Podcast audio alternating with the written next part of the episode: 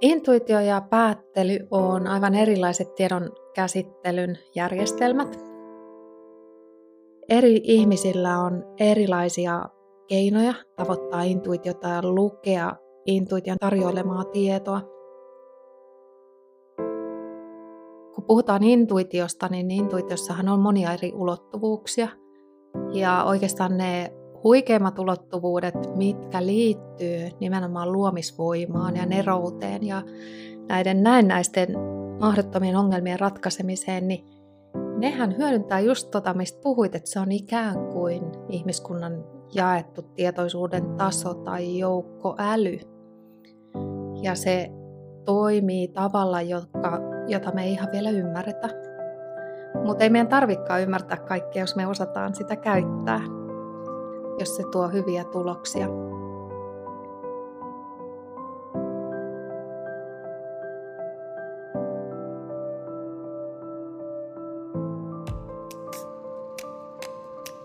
Miksi Mika House of Inspiration on olemassa? Me tullaan koko ajan viisaammiksi. Koko ajan tulee enemmän parempaa tutkittua tietoa ja kyllä se viisaus on niin kuin ihmisissä. Ja... Mitä me siis halutaan ihmisille tarjota? Oivalluttaa ihmiset näkemään itsenne parhaat toiminta- ja ajattelutavat kulloiseenkin tilanteeseen. Että se viisaus ja vastaukset on ihmisissä itsessään, jos siihen annetaan vaan tilaa ja luotetaan siihen. Tervetuloa toisen asteen muutoksen pariin. Tässä podcastissa tarjoilemme lataavia hetkiä, toimivaksi todettua tietoa ja kokemuksesta kumpuavaa viisautta, jota voit soveltaa elämäsi eri tilanteissa. Minä olen Antti Kuantta ja tervetuloa mukaan.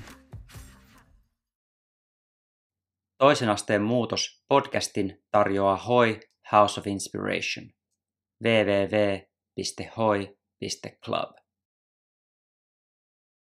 Tämä on tämmöinen erikoisjakso, nimittäin meillä on ollut Asta Raamin kanssa, olisiko nyt jo viiden viikon luova prosessi, tai aika pitkä luova mm. prosessi. Joo.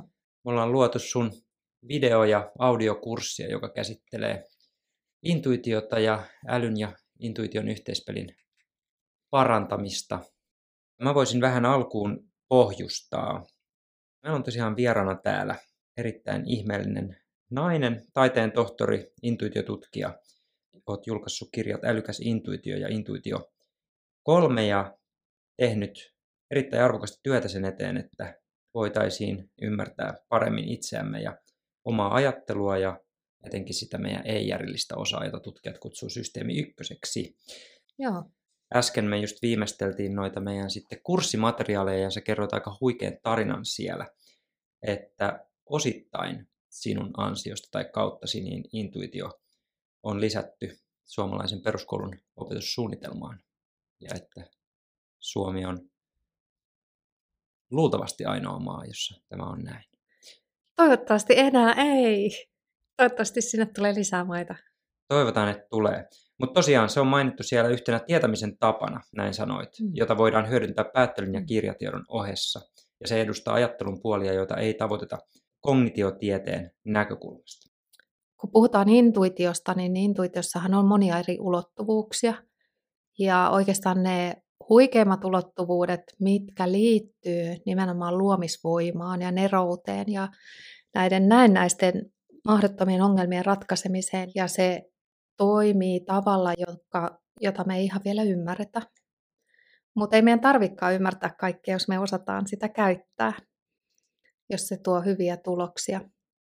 Joo, luodaan joku konteksti tälle keskustelulle, että kuulija pysyy meidän mukana. Jos miettii, että mitkä on ne kaksi lausetta, päällimmäistä lausetta, jotka nykyään tulee mieleen vasta raamista, niin ne kaksi, jotka on piirtynyt oikein syvälle mun alitajunnan pohjapiirustuksiin, niin on se, että jokainen ihminen on intuitiivinen ja intuition näkökulmasta mahdottomia ongelmia ei ole. Ja se sun kuva siitä, että esimerkiksi pelkäävä stressaantunut ihminen näkee hyvin kapeasti. Mm. Ja jos hänellä olisi itsessään tilaa ja rauhaa ja kapasiteettia, niin hän voisi nähdä sen ongelmanaan kokemansa asian yli tai läpi. Niin mitkä on semmoiset merkittävät elämänkokemukset, jotka on ohjannut sut siihen, että nämä on kaksi lausetta, jotka sulta voi kuulla? No siis ihan tämänhetkinen peruskognitiotiede ja psykologia jäsentää ihmisajattelua järjestelmään yksi ja järjestelmään kaksi. Ja tämä on ollut vallalla tuolta 60-luvulta saakka, eli se on aika vanhaa, vanhaa tietoa. Järjestelmä kaksi on tietoinen päättely. Tiedän, että ajattelen tätä ajatusta. Se on meille hidasta ja työlästä ja vaivalloista. Järjestelmä yksi on intuitio, joka on kaikkea muuta. Eli siellä on monenlaisia prosesseja, automaatiota, hahmon tunnistuksen ja hahmon yhteensovittamisen prosesseja, miten vaan sieltä pulpahtaa mieleen ajatuksia, että hei, tuolta voisi löytyä ratkaisu tai nyt kaikki ei ole kunnossa. Eli siinä ei ole niin mitään uutta, että jokainen on meistä intuitiivinen. Meidän ihmisaivot on synnynnäisesti intuitiiviset. Tämänhetkinen tutkimus kuvaa sitä näin, että tämä meidän tietoinen päättely on peukalon levyinen valokiila, jolla me tarkastellaan pimeätä huonetta. Ja se kaikki, mikä on siellä niin kuin pimeydessä, niin se on intuitiojärjestelmää. Se on meidän ajattelun pohja. Se havainnoi mahdollisia tärkeitä signaaleja tai ideoita ja lähettää ne sitten jatkokäsittelyyn meidän päättelevälle älylle, joka sitten punnitsee, että onko tämä hyvä idea tai tarpeellinen toimenpide tai pitääkö nyt olla varuillaan tai mistä on kyse. Eli tota, kaikki meistä on intuitiivisia ja vaikka usein puhun intuition kehittämisestä, niin kehittämistä itse asiassa tarvitsee näiden kahden järjestelmän yhteistyö, koska just niiden yhteistyö tekee meidän ihmisajattelusta nerokasta. Mutta se, mikä, mikä tekee kiinnostavaa just tästä niin kuin jälkimmäisestä, että miten me voitaisiin sitten ratkaista uudenlaisia haasteita tai yltää entistä nerokkaampiin ideoihin, niin läpi historian on elänyt niitä ihmisiä, jotka ovat kyenneet visioimaan 500 vuotta eteenpäin tai seuraavalle vuosituhannelle. Ja näiden ihmisten ajattelua on tutkittu. Ja sieltä löytyy nimenomaan niitä puolia intuition alueelta, joita he sitten osaa tietoisesti hyödyntää ja yhdistää päättelyyn ja asiantuntijatietoon. Eli kyse ei ole mistään mystiikasta tai, tai jostain yliluonnollisesta tai jostain mielikuvituksen tuotteesta.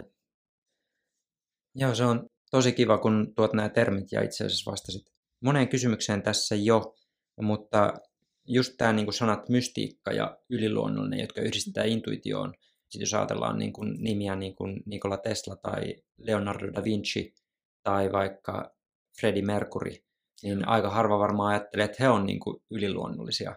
Itse asiassa tässä me pohdin, että mikä se sana yliluonnollinen edes on, koska eikö kaikki luonnossa ole luonnollista? On, on, niin minkä se, takia no olla... se. Itse asiassa se on aika huono sana, että mä oon usein käyttänyt sanaa piiloluonnollinen, joka on niin kuin luonnollista, mutta se on vaan meiltä piilossa vielä. Kun me ei voida riuhtua niin kuin intuitiojärjestelmää irti, niin myös se, että mitä enemmän meillä on asiantuntijuutta, sen enemmän me myöskin pystytään hyödyntämään intuitiota. Eli kaikki huippuasiantuntijat hyödyntää intuitiojärjestelmää, koska se on se valtava prosessori, joka siellä käsittelee sitä ei-tietoista tietopankkia. Eli kaikkea sellaista, mitä on nähty, kuultu, koettu. Tota, käydään tähän kohtaan ihan lyhyt, otetaan tämmöinen pit stop tähän podcastiin, että tota, käydään nämä näitä tota, perustietoja, just tämä mm. niin prosessointiteho, mm. mikä on sillä tietoisella mielellä tai mm. järjellä tai älyllä ja sitten intuitiolla ja mm. niiden ero. Ja sitten ihan perustasolla nämä kolme intuition tyyppiä. Niin... Joo. Intuitio ja päättely on aivan erilaiset tiedon käsittelyn järjestelmät sekä sillä tavalla, että mitä tietoa ne käsittelee, että myös siitä näkökulmasta, että kuinka paljon ne käsittelee tietoa. Eli meidän tietoinen päättely on hyvä jäsentämään, fokusoimaan, analysoimaan, vertailemaan. Intuitio ei siihen pysty. Intuitio käsittelee jättimäistä tietovirtaa ja suodattaa sieltä mahdollisesti tärkeitä signaaleja ja lähettää ne sitten sille päättelevälle älylle, joka voi tarkastella niitä tarkemmin.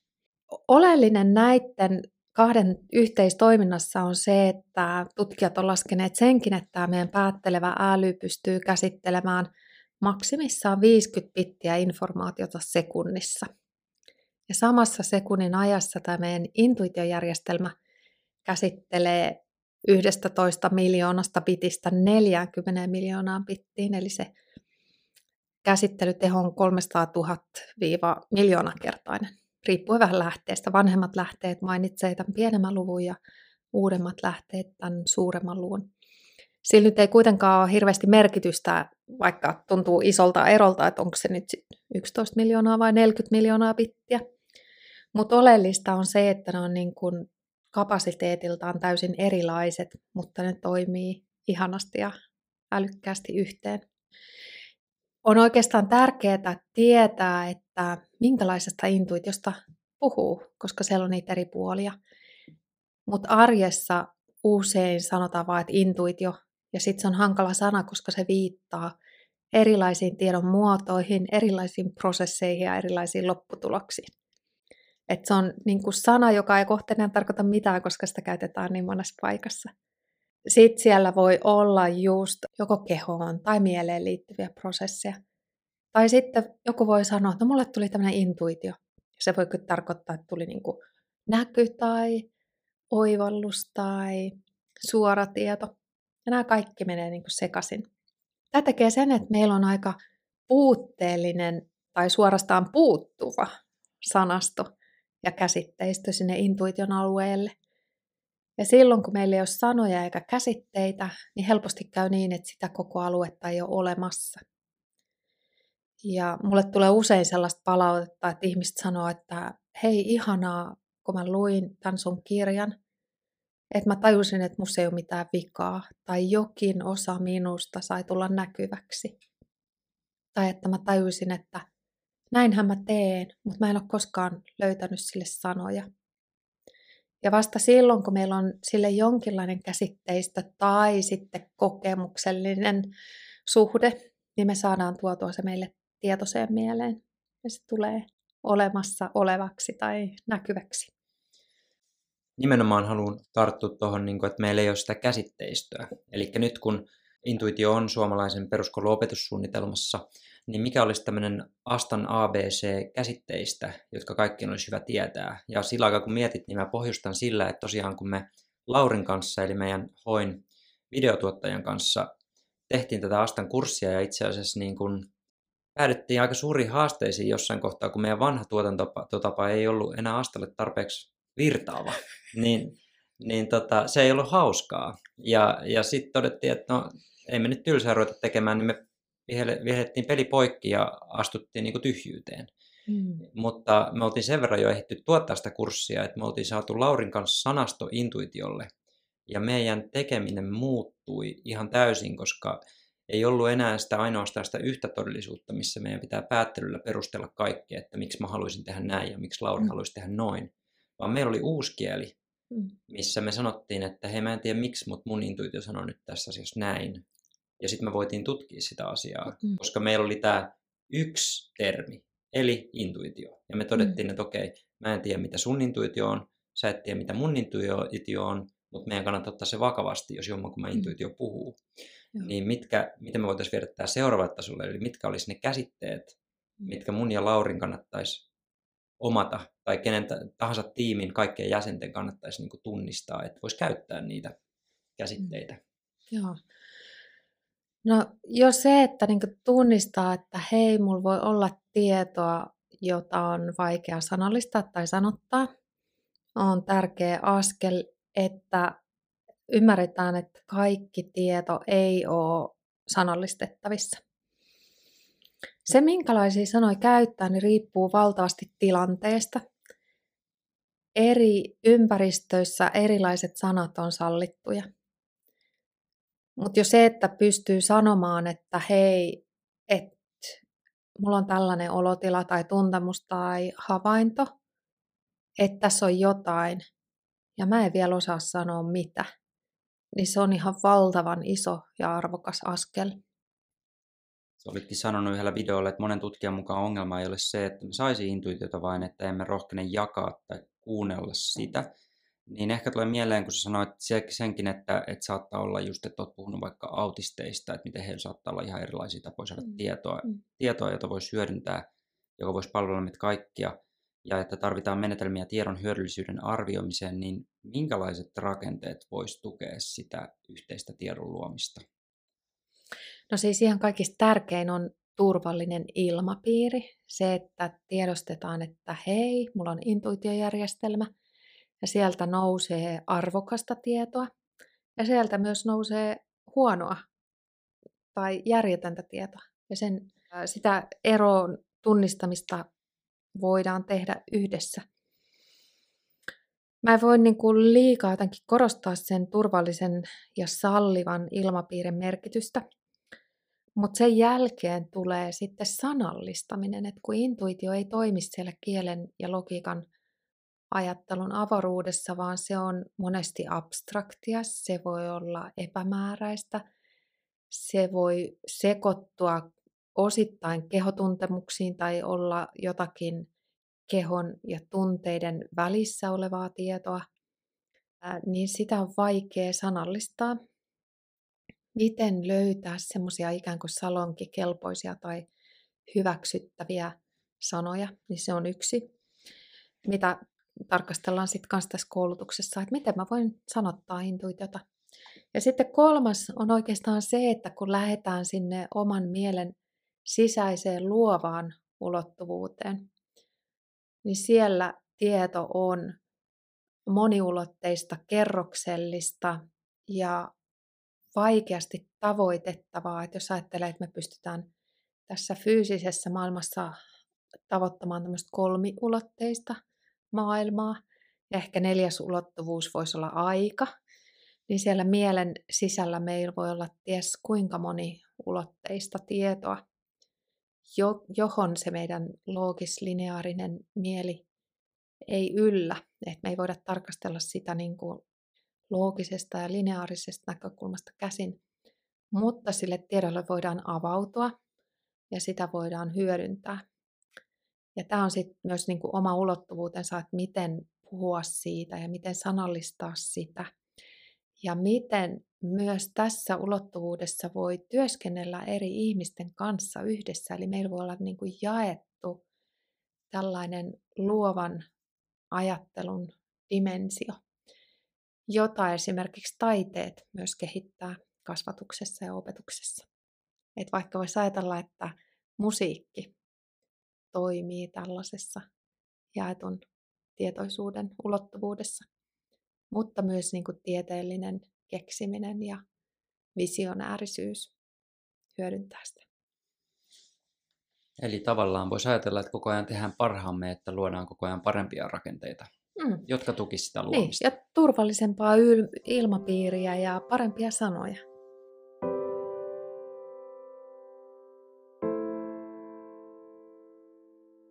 Jotkut ympäristöt, jos ajatellaan vaikka työympäristöjä, ne on sallivampia.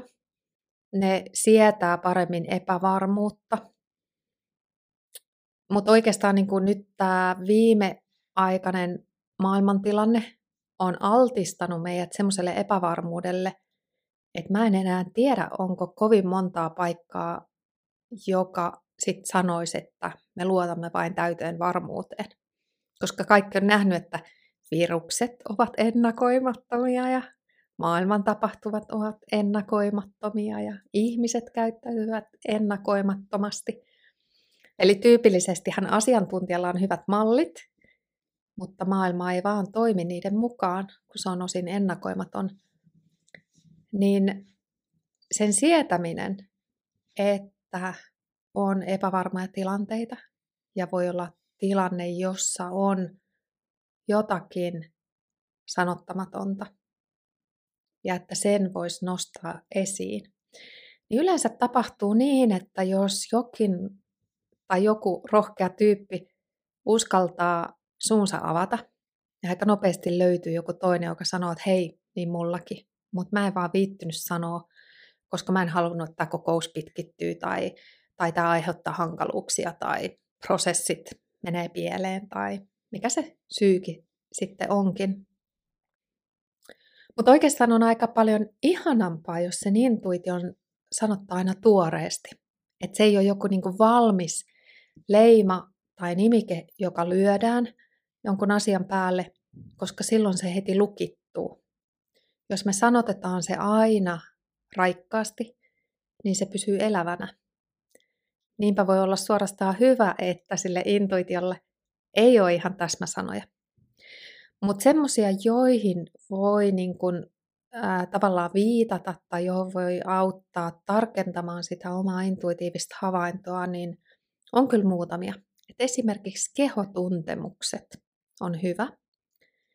Että, että mun vaikka niin kuin keho kertoo tai että hei, että jostain syystä keho jännittyy tai tähän liittyy jotakin semmoista rentoutta. Sitten ilmapiiri on yksi, mitä voi kans tunnustella ja sanottaa. Voidaan myös puhua energiasta, vaikka sillä vähän monesti on sellainen niin kuin epämääräinen kaiku, että joillekin saattaa tulla semmoisia epämukavuuden tuntemuksia, jos joku sanoo, että hei no, nyt niin kuin energiat ei ole ihan kohdillaan. Mutta myös tätäkin voi vähän niin kuin yksinkertaistaa, että kyllähän me kuitenkin puhutaan vaikka kehon energiatasosta tai kehon vireystasosta. Niin miksei me voitaisiin puhua myöskin vaikka ilmapiirin tai projektin tai jonkun tilanteen energiatasosta. Ja sittenhän sä ihan siellä ensimmäisen luennolla jo puhuit siitä, että miten meillä on tämä ihmisen ympärillä on tämä kuuden metrin informaatiokupla. Mm-hmm. Ja kun me mennään vaikka Kampin metroasemalle, niin me sekoitutaan tai sukelletaan aikamoiseen informaatio ja jos niin haluaa sanoa, niin energia mereen. Kyllä. Että vähän hassua se olisi, jos sitä ei saa mitenkään sanottaa. Että ehkä, tämä, mm. käsit, ehkä sun vastaus tähän käsitekysymykseen on, että pitäisi olla se yhdessä hyväksytty turvallisuus saada ilmaista mm. ilman pelkoa tuomituksi tulemisesta, Kyllä. koska nämä monet eri aikakausien nerot, jotka on myöhemmin havaittu suuriksi neroiksi, niin heitä on sun kertomusten mukaan tuomittu aina mm. omana aikanaan. Kyllä, tai halveksittu. Niin se ei ole hirveän kiva tilanne lähteä sitten avaa mm. sydäntäsi, että hei, näin mä ajattelen. Niin, ja itse asiassa kaikissa tilanteissa, jos mietitään vaikka tällaisia asiantuntijayhteisöjä, niin siellä ei ole kyllä edes pakko avata sydäntä. Et vaikka siis jo viittaisin tuohon, mitä sanoit muuten äsken, että tämä tyhjä tila, niin me jotenkin ajatellaan välillä, että se on tyhjää, mutta eihän se ole tyhjää. Sehän on täynnä kaiken näköistä informaation vaihtoa. Niin kuin vaikka jos ajattelee radiopuhelimia tai radioa, niin nekin kulkee tuolla niin kuin tyhjässä tilassa. Mutta sehän on informaation vaihtoa ja datavaihtoa. Mutta asiantuntijayhteisöissä niin ei välttämättä niin kuin halua edes avata sydäntä tai haluaa pitää tunteita vähän niin kuin irti siitä. Ja sekin on ok. Mitä silloin tekee tällaiset useat keksijänerot? Ne tarkentaa yhä hienovaraisimpiin havaintoihin. Eli he käyttää itse tiedon lähteenään intuitiota, olkoon se sitten energiaa, olotiloja, tunteita, mitä tahansa intuitiojärjestelmän kautta nouseekin niitä signaaleja, mutta ne naulataan tosiasiallisiin teräviin havaintoihin. Että mitä tässä oikeasti tapahtuu, tai huomasitko tuon pienen muutoksen, tai tässä on jokin sellainen epäsopivuus, ja mä otan selvää, mikä se epäsopivuus on. Ja siinäkin me voidaan käyttää sitä intuitiojärjestelmää hyväksi. Eli me niin suunnataan, me tunnistetaan, että tässä on jokin, ja sitten mä nyt pyydän ja tahdon, että tämä selviää mulle. Tai että nyt ei ole ratkaisu, mutta mä pyydän tähän niin ihmeellisen ratkaisun ja mä tuun löytämään sen. Ja, ja tämä on yksi ominaisuus, joka on myös näillä keksijäneroilla, eli periksi antamattomuus, eli ne jaksaa niin uudestaan ja uudestaan nostaa aina sinne niin kuin intuitiojärjestelmänsä fokukseen sen, mihin ne sitten pyrkiikin olkoon se joku ratkaisu tai idea tai muu. Eli sen sijaan, että he alkaisi ennenaikaisesti julistaa sanaa jostain intuitiosta, joka on ehkä vielä häilyvä tai keskeneräinen, mm. niin he odottaa, että he näkee niin tarkkaan, Joo. että he voi näyttää sen muille. Joo, ja siis mä korostaisin, että intuitio ei ole uskoa. Se on nimenomaan ei-uskoa. se on niin kuin altistamisen, se niin kuin on tila, jossa altistetaan itsemme siihen jatkuvaan hereilläolon tilaan. Siitä näkökulmasta tiede monesti on usko, joka perustuu siihen, että näin asiat ovat. Ja sen takia myös niin kuin sellaiset havainnot, jotka sitten uudistaa tiedettä tai, tai haastaa tämänhetkisiä näkökulmia, niin on monesti ehkä niitä vaikeita kohtia. Mutta tiedehän on prosessi, jonka tarkoituksena on myöskin niin kuin uudistaa itseään koko aika. Tästä tuli jo nyt aika monta tällaista yksittäistä teemaa, mitkä auttaa siellä intuitiojärjestelmän alueella toimimisessa. Mutta mä niin kuin vielä nostaisin sinne yhden, joka on aika ylivertainen näillä visionäärisillä ihmisillä. Ja se on oman ajattelun moniulotteisuuden hyödyntäminen. Eli silloin, kun mennään kohti sitä omaa superintuitiota, niin me saadaan sieltä käyttöömme semmoisia tarkastelun kulmia, jossa voidaan esimerkiksi samaa asiaa tarkastella useista näkökulmista samanaikaisesti. Tai voidaan nähdä, miten täysin ristiriitaiset tiedot jäsentyy osaksi kokonaisuutta. Saadaan ulottuvuuksia, jossa päästään näiden meidän tämänhetkisten näkökulmien tai parametrien tai referenssipisteiden tuolle puolen ja pystytään toimimaan siellä. Eli nyt jos tarkastellaan sieltä niin kuin ikään kuin sieltä apinasta sinne, sinne neroon, niin siinä on niin kuin valtava skaala erilaista, joka lähtee sieltä ihan sieltä meidän niin kuin kehollisesta tiedosta ja fyysisestä maailmasta – rakentuu asiantuntijuuden kautta ja tiedon opiskelun kautta ja menee sitten myös sinne niin kuin visionääriseen luovaan dimensioon. Ja nyt kun me tuodaan tämä niin kuin ongelmanratkaisun kenttä, tai siihen kenttään, että ihminen haluaa luoda jotain, ihminen haluaa luoda ratkaisu johonkin haasteeseen. No, aika usein kaikki, mitä me halutaan luoda, niin jotain ratkaisuja, tai sitten se on sitä, että me halutaan ilmaista itseämme jotenkin, jolloin se voi olla hyvinkin vapaata. Ja itse asiassa mä käytän tässä, kun olit tota, vähän aikaa sitten tuossa Väkevä elämä podcastissa, niin siellä nostit esiin ton Wayne Gretzkin, niin se antaa hyvin hahmon sille, että miten mä hahmotan sen mun intuitiivisen prosessin. Mä hahmotan sen niin, että ensin se älyn rooli, niin sen rooli on ensin tehdä päätös siitä, että mikä on mulle tärkeää. Eli tämä on se sun mm-hmm. jousiammunta esimerkki. Mm-hmm. Että jos ei ole maalia, niin sitten se mieli tai intuitio ei tiedä mihin tähdätä. Mm. Eli silloin Joo. se tarjoaa joko aika random ratkaisuja tai ei mitään, kumpi näistä olisi se tarkempi. Että onko se intuitio sitten hiljaa vai tarjoako se sitten meille jotain ihan, että syönpä nyt pullan ja, ja nyt tota, katson TVtä. Vai miten se toimii silloin, jos sä et ole asettanut mitään maalia? No varmaan toimii eri ihmisille eri tavoin, että kannattaa tarkkailla sitä oman mielensä sisäistä maailmaa, mitä siellä tapahtuu. Usein me kiinnitetään huomiota vaan ajatuksiin, että hei, mulla tuli tämmöinen ajatus tai, tai olisiko toi hyvä idea tai tuolla on kahvia tai pullaa, mutta me ei usein kiinnitetä huomiota siihen, että miten ne ajatukset jäsentyy meidän pään sisällä. Että ikään kuin siinäkin voidaan vähän nousta sinne korkeammalle rappuselle tai metatasolle tai lintuperspektiiviin. Eli otetaan tämä mun esimerkki, että jos mä haluaisin sitten tänään niin kun tehdä töissä jotain muuta kuin ottaa kahvia ja pullaa mm. aina sitä mukaan, kun intuitio tarjoaa jompaa kumpaa, niin sitten mä asetan älylläni jonkun tavoitteen, että tonne mä haluan mennä. Ja sä mm. käytit tätä Wayne Gretzky-esimerkkiä. Ja Wayne Gretzky niin jääkekossa on yksinkertainen, kun tavoite on, että mä haluaisin tehdä maalin, kun mä oon hyökkäjä, eikö niin? niin. Mutta sitten sä käytit tätä Wayne Gretzky lausetta, että en mene sinne, missä kiekko on, vaan mennä sinne, missä se on tulossa. Mm. Ja sitten kun se päättelevä äly on heittänyt sen syötön, että mä haluan tänään töissä vaikka julkaista tämän Astan podcast-jakson, niin no okei, toi on aika huono esimerkki, koska mun mieli tie, tuntee niin hyvin sen prosessin, että mä käytän siinä asiantuntijaintuition. Mutta mä haluaisin tehdä jotain niin kuin ihmeellistä. Mä haluaisin saada vaikka jonkun, mä haluaisin podcastiin jonkun puhumaan jostain, mikä olisi tosi inspiroivaa, ja mä en tiedä, mitä se on.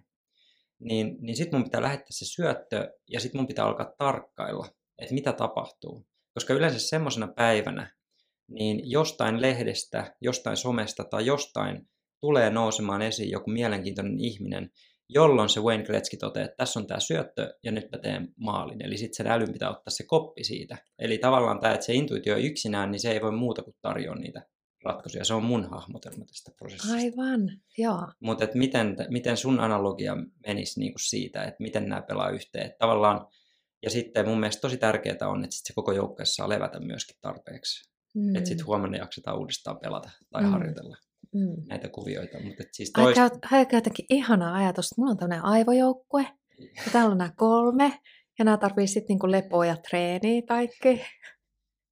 Ja, ja yhteyttä toistensa välillä. Joo, mutta et mikä, mikä, niin kuin, et jos olisi tämä aivojoukkue, niin mikä se älyrooli olisi siinä aivojoukkueessa? No siis sieltä apinaltahan me saadaan niin nämä kädet ja silmät ja keho. Että se on se, se on se meidän niin kuin fyysinen ilmentymä.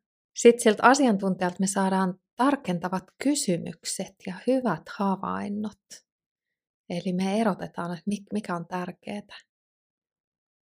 Ja sitten siltä nerolta me saadaan ne niin kuin tämän maailman logiikan ylittävät ideat ja havainnot. Ehkä keksiä, niin usein niin kun siellä on se visuaalinen intuitio, ja niin kuin Nikola Teslalla oli se toinen maailma. Joo. ja mä itse taas huomaan, että niin kuin, jos mä koitan mennä sinne, niin mä ehkä koitan jotenkin paeta itsestäni, että sitten taas niin kun, kun mullakin on tämmöinen etenkin aamuisin tämmöinen intuitio, tosi intuitiiviseksi koko moni hetki, että mä, säkin puhut virittäytymisestä, niin virittäydyn siihen päivään ja siihen, että Joo. mitä mun sisältä haluaa tänään tulla. Joo. Mutta, mutta sitten se onkin mulla yleensä niin kuin kirjoittaminen ja piirtäminen. Ja nyt etenkin, jos huomasit tuossa, mä oon ruvennut käyttää muistiinpanoissa värejä, niin mä saan paljon enemmän informaatiota, koska se vaan lähtee surffaan ja mä, mä rupean niin kuin piirtelee ja kirjoittelee ja yhtäkkiä sieltä tulee joku lause ja ei sitä voi katsoa, että miten, että mm. tuossa se vastaus niin kuin mm. on. Ja, ja tämä on niin kuin mun mielestä tosi tärkeä, että monesti kun puhutaan intuitiosta ja ihmisistä, jotka koittaa sitä itsessään herätellä, niin tämä visuaalisuus on myöskin ehkä vähän ylikorostunutta, että, että osa oivaltaa vasta, kun mä vaikka kerron valmennuksessa näitä esimerkkejä, niin osa oivaltaa, että hei, että luovan kirjoittamisen kautta mä saisinkin vastauksia, mutta on niin ehkä lähtenyt hakemaan sitä väärän tyyppistä tai Joo. E, itselleen ei-luontaista Joo. intuitioa. Ja sitten monesti, kun mäkin kerron näitä esimerkkejä, niin nämä on niin, ää, niin kuin sellaisia hioutuneita tai ihmisiä, jotka on vuosia tai vuosikymmeniä harjoittanut sitä, niin ne kuulostaa semmoiselta, että toi jotain niin ihmeellistä, että ei mulla niin ole tuommoista. Mutta mä sanoisin, että kaikilla ihmisillä on, mutta se on vaan ehkä sellaista, mitä me ei osata katsoa itse, koska se on niin lähellä, että mulle käy jatkuvasti niin, että, että sanon vaikka ihmisille, että hei, et ootko huomannut, että sä oot tossa aivan käsittämättömän hyvä. Ja sitten sanoo, että öö, mitäs tässä niin on, että eihän tässä ole mitään. Kaikkihan niin tekee näin tai kaikkihan osaa tämän tai öö, tämähän on mulla niin joka päivästä arkea. Ja sitten sanon, että ei ole muille. Mutta se on niin lähellä itse ja sitä ei huomaa. Ja sitten ympärillä olevat ihmiset ei osaa sitä heijastaa takaisin tai sanottaa sitä, koska me ei useinkaan katsota tälle intuition alueelle. Meidän on helppo niin kuin sanoa toisillemme, että hei, sulla on kiva väriset hiukset tai, tai tota, sulla on kaunis hymy.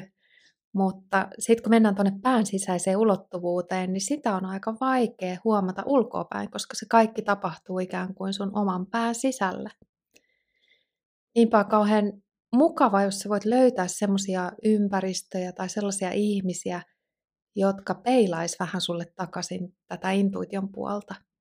Ja sitä erityisyyttä, joka meillä kaikilla on liittyen siihen intuitiiviseen hahmottamiseen ja sen tiedon vastaanottamiseen. Mutta se tietenkin edellyttää sitä, että meillä on vähän tällainen intuitio salliva ilmapiiri ja turvallinen ilmapiiri, jossa voi alkaa tällaista havainnoida ja hahmottaa. Monesti ajatellaan, että intuitio on vaan sitä sisäistä tietoa, mutta se intuitiojärjestelmä skannaa niin meidän sisäistä tietoa, se skannaa ympäristön havaintoja ja sitten myös niin kuin sitä meidän mielen sisäistä ulottuvuutta. Eli siinä on niin kuin monia eri puolia josta me voidaan saada tietoa samanaikaisesti. Ja sitten joilla ihmisillä on niin kuin hankaluutena se, että oma järjestelmä kuormittuu, koska niitä kaistoja tulee niin, kuin niin monta. samaan aikaan. Et vaikeutena ei aina olekaan se, että mä en saa sitä intuitiojärjestelmän kautta tulevaa tietoa tietoisuuteen, vaan sieltä tulee liikaa informaatiota. Ja silloin me voidaan niin kuin rauhoittaa myöskin sitä meidän olotilaa. Joo.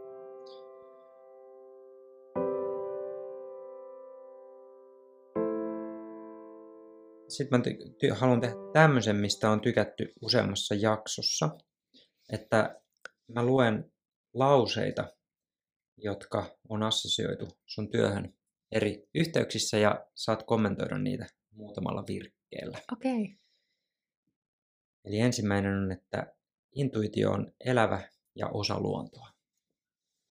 Joo, siis intuitiojärjestelmä on meidän aivojen luontainen tapa toimia. Ja se tuo koko aika niitä just tähän hetkeen liittyviä havaintoja. Se on se meidän silta auki luontoon toisiin itsemme. Tietoisuus omasta kehosta voi auttaa intuition hyödyntämisessä. Ilman muuta. Välillä me ollaan vähän huonosti yhteydessä omaan kehoomme tai jopa ristiriidassa sen kanssa. Eli tota, meidän keho voi haluta yhtä ja meidän mieli voi haluta toista. Ja vähän niin kuin meidän pitää tunnistaa se, että me ollaan se kapteeni, joka päättää, että kaikilla olisi hyvä olla. Mm. Intuitio on joskus järjetön ajatus, joka on uskallettu ajatella loppuun asti. Mm. Joo, tämä on aika hyvä kiteytys, jonka itse asiassa teki yksi toimittaja. Välillä saa työskennellä viisaiden toimittajien kanssa ja ne osaa kiteyttää, kiteyttää hienosti niitä samoja teemoja. Itse asiassa alun perin yksi keksiä sanoi mulle, kun hän puhui siitä, että lämmittää taloaan peltikatolla. Se on ihan järjetön ajatus ja peltikatto talvella kylmä kesällä lämmin. Niin hän sanoi, että ihan oikein päätelty, mutta ei loppuun saakka. Eli siinä paljastuu se intuitiojärjestelmän nerokkuus, että se tunnistaa sen potentiaalin, vaikka meidän tietoinen mieli tai päättely ei vielä niin pitkälle yllä. Jotta nuoli osuisi maaliin, on uskallettava päästä irti.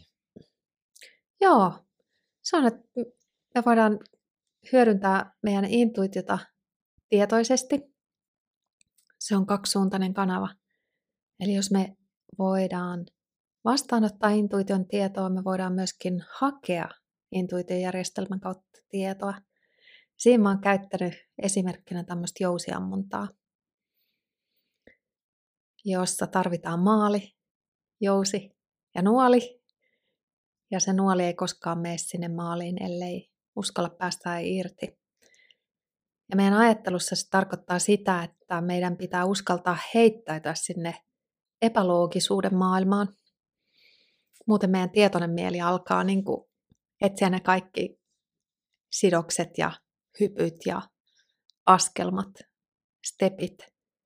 Ja silloin me toimitaan vaan siellä, joka me tiedetään jo mahdolliseksi ja turvalliseksi ja loogiseksi. Kun meissä aktivoituu voimakas tunne, ajattelu menee lukkoon. Joo, se menee oikeastaan oikosulkuun ja tämä on äh, Lauri Nummemaan kirjasta Tunnekartasto. Hän on yksi tunnetuimmista tunnetutkijoista ja tutkimus sanoo näin, että voimakkaat tunteet saa meidän ajattelun oikosulkuun, mutta ne saa myös meidän intuition oikosulkuun. Eli voimakkaat tunteet, kuten pelko, rakastuminen, kiihko, viha, sumentaa intuitiota ja altistaa meidät semmoiseen primitiiviseen taistele, pakene, selviydy tilanteisiin. Intuitio on ylivertainen etenkin silloin, kun tietoa on liikaa tai sitä puuttuu.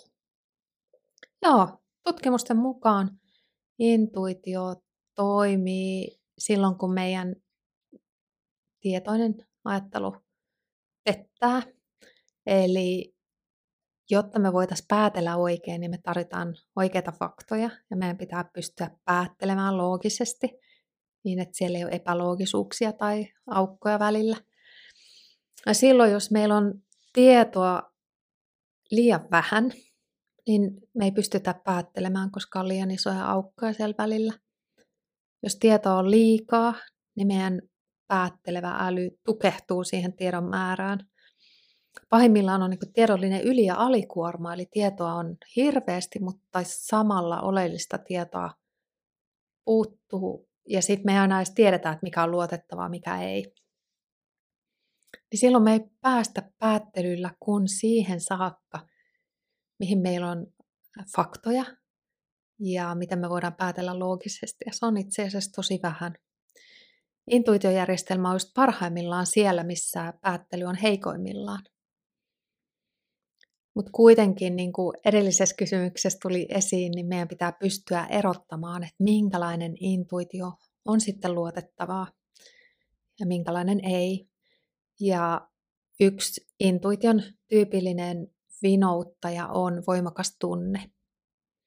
Et esimerkiksi asiantuntijaintuition usein sanotaan olevan aika luotettavaa, mutta asiantuntijahan ei tee sitä ratkaisua useinkaan fiilispohjaisella perstuntumalla, vaan enemmän luottaen siihen alitajuiseen tietopankkiin. Silloin kun tunnustamme, että minä en riitä, annamme jollekin itseämme suurimmalle luvan osallistua ongelmanratkaisuun. Joo, toi on kyllä yksi mun tommosista suosikkiteemoista. Mua ihan valtavasti inspiroinut tieteen. Nero, nainen, on maissin genetiikkaa tutkinut Barbara McClintock. Ja hän oli aivan radikaali visionääri. Mutta sitten kun hän sai Nobelin siitä hänen työstään, niin hän sanoi, että kenties on epäreilua palkita ihminen, joka on vain esittänyt maissikasvelle kysymyksiä ja katsonut, kun ne vastaavat. Ja se on mielestäni ihana, ihana lause niin viisalta ihmiseltä ja paljastaa jotain siitä hänen tieteellisen tekemisen ytimestä. Eli hän on kuvannut, että ainut mitä meidän tarvii tehdä on niin kuin unohtaa itsemme ja siirtää itsemme pois sen tiedon tieltä. Ja hän teki äärimmäisen tarkkoja havaintoja maissikasveista. Kun hän katsoo maissikasvia, niin hän näkee sisäisillä silmillään sen, mitä hän myöhemmin tulee näkemään siellä mikroskoopissa kromosomitasolla. Eli ää, asettautumista sellaisen vastaanottavuuden tilaan, jolla me luovutaan omavoimaisuudesta ja siitä, että ne tulisi niin kuin minusta, ne kaikki hyvät ideat ja, ja tuotokset. Joo, wow, tuossa sä kuvasit niin kuin rohkeata ihmistä ja intuitio taitaakin vaatia sen niin kuin tämmöinen visionäärinen tai superintuition käyttö vaatii semmoista rohkeutta olla erilainen, niin kuin Barbaran kohdallakin, kuten nämä keksijät, jotka mainittiin, niin ää, ei ollut vertaistensa hyväksymä, koska teki niin eri tavalla rohkeasti. Joo, joo. Siis tota, hänhän sai murskakritiikkiä ja naureskelua ja väheksyntää osakseen, mutta jatko kuitenkin sitä työtä. Ja tämä on varmaan niin kuin yksi sellainen vähän paradoksaalinenkin teema, että ikään kuin sä joudut sinne marginaaliin ja sen lauman ulkopuolelle, ja se vaatii kykyä sietää yksinäisyyttä ja erilaisuutta ja muiden kritiikkiä. Mutta sitä kautta myös sulla kehittyy sellaista vahvuutta, ja sieltä marginaalista pääsee vähän niin kuin etämältä tarkastelemaan sitä jotain, joka näkyy ehkä sitten selvemmin. Mutta sen ei tarvitsisi olla emotionaalisesti niin raskasta, että monet nämä ihmiset, jotka sit työskentelee siellä reunalla, niin se on heille aika tuskallista ihmisenä joutua sinne muiden hyljeksityksi. Ja samalla niin kuin meidän ihmiskunnan näkökulmasta he on just ehkä sitä arvokkainta potentiaalia, joka tarjoilee meille sellaisia ratkaisuja, mitä me muut ei pystytä vielä näkemään. Joo, ja niin kuin sä Pro-Sofia-luennolla sanoit, niin ihan niin kuin kaikenikäisten joukossa, myös lasten joukossa on, on paljon näitä, joissa olisi tätä potentiaalia nähdä mm. uutta. Mm. Ja, ja oikeastaan niin kuin tuntuu, että meissä kaikissa on varmasti sitä potentiaalia, mikä voisi tulla esiin, jos uskallettaisiin se antaa ja jos se otettaisiin vastaan myöskin. Todellakin. Se vaatii monesti aika paljon rohkeutta mennä kohti itseään ja kohti ehkä niitä puolia, joita ei ole niin helppo katsoa. Mutta just ehkä niiden takaa löytyy ne kaikkein arvokkaimmat aarteet. Joo.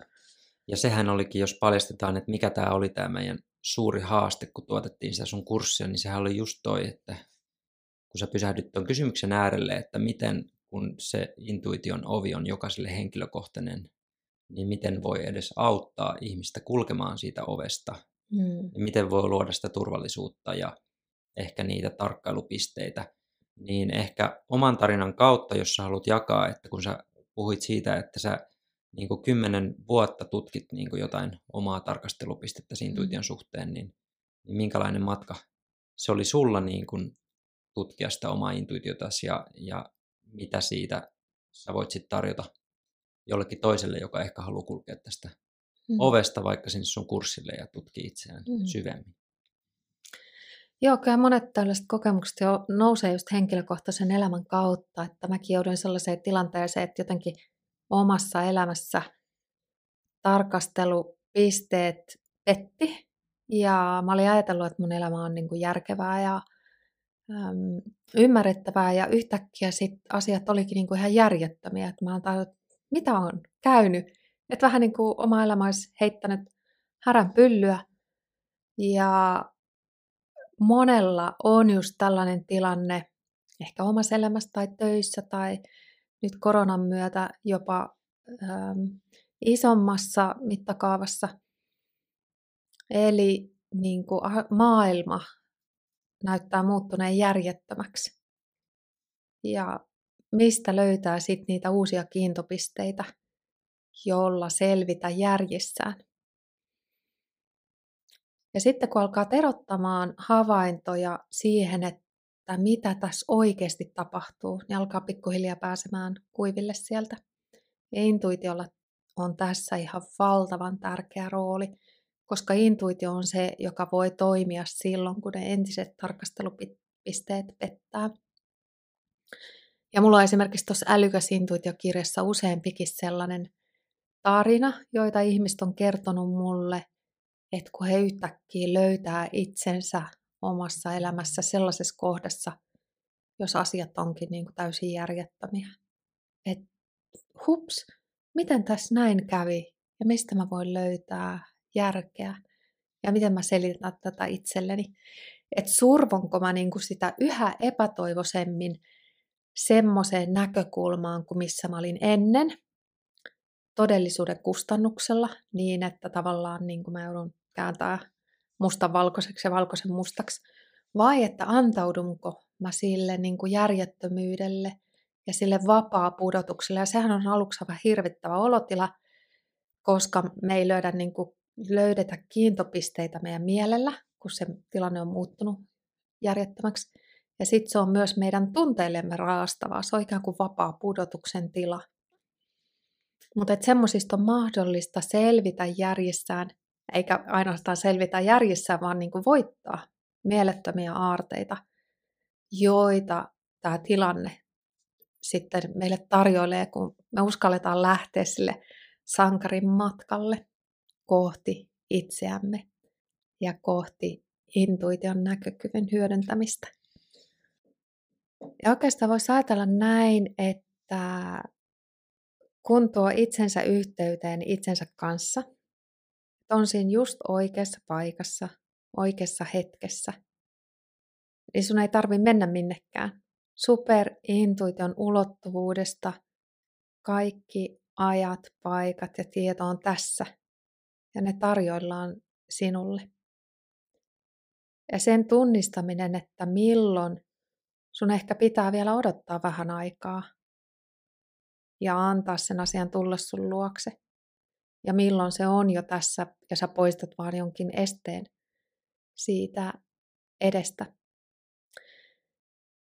Mä muutama vuosi sitten olin tuolla saaristossa ja katsoin kurkia, jotka oli lähdössä muuttomatkalle.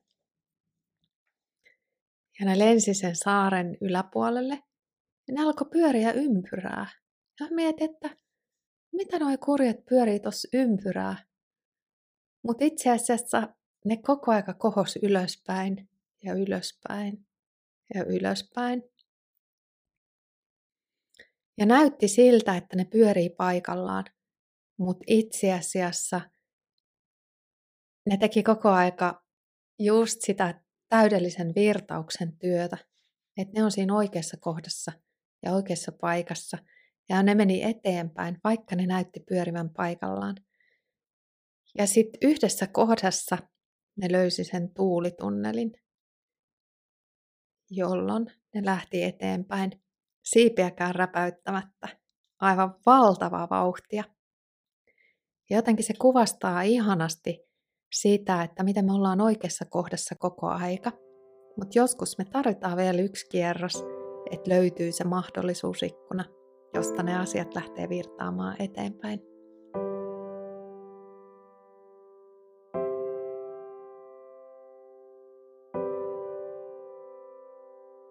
Kiitos sinulle, kun kuuntelit tämän jakson. Toivottavasti sait mukaasi kiinnostavia ideoita, ajatuksia ja oivalluksia. Jos haluat kuunnella lisää jaksoja tai syventyä näihin teemoihin asiantuntijakursseillamme, niin näppäile itsesi osoitteeseen www.hoi.club eli h o i.club. Toivotan sinulle kaikkea hyvää ainutlaatuiseen päivääsi.